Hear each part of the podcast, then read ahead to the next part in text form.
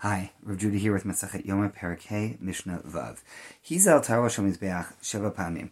At this point, the Kohen who is standing by the golden Mizbeach of the incense would now sprinkle blood on that uh, golden mizbeach here on Yom Kippur seven different times, seven times. Ushayre hadam, and the remainder of the blood. Now, after he's done all these sprinklings here and there, you know, up in the air, falling vertically and down onto the ground, and on the corners of the golden mizbeach, and now onto the top of the golden mizbeach, all that remainder it's still in the in the container that's the mixed uh, dam, the mixed blood from the second bull as well as the goat. He would now walk outside. We noted sort of the location where he was walking was from the the Kodesh Kodeshim over to the Golden Mizbeach, and then from Golden Mizbeach he was now well positioned to head over to the corner of the outdoor uh, animal Mizbeach. So he, all this he would pour on the, it says, literally at this point it says on the western side of the outer Mizbeach, and the dam, the blood that remained from the korbanot that were offered on the outer Mizbeach earlier in our Masechta, he would now pour on the southern foundation, the southern side. Now, what is going on here? So the Mishnah is going to actually help us out a little bit. That both of these bloods would now mix in the channel and go out to Nachal Kidron. So what's happening here? At the southwestern corner of the outer Mizbeach were two uh, channels or tracks.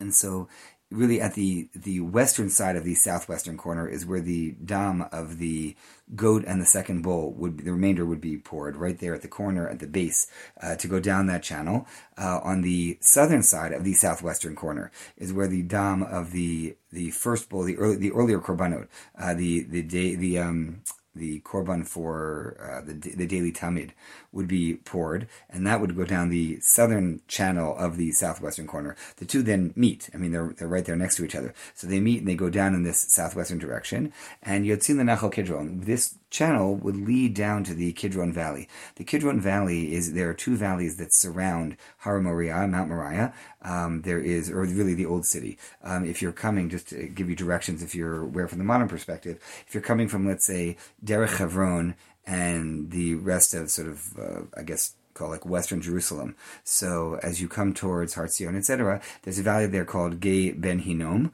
uh, maybe the uh, source of the name Gehenna, but there's the Ben Hinnom Valley. On the other side, meaning the eastern side, it's the side uh, that has very steep drop off from Har Habayit, very sharp uh, coming up to uh, Har Tzofim, Har Zaitim, etc. Um, it's the it's the eastern side of Har Habayit is Nachal Kidron. If you've ever been there, there's uh, Yad Avshalom is there, and so on and so forth. Um, so that's the Kidron Valley. The blood would now go down the Mizbeach uh, from the top of Har Habayit down into the Kidron Valley.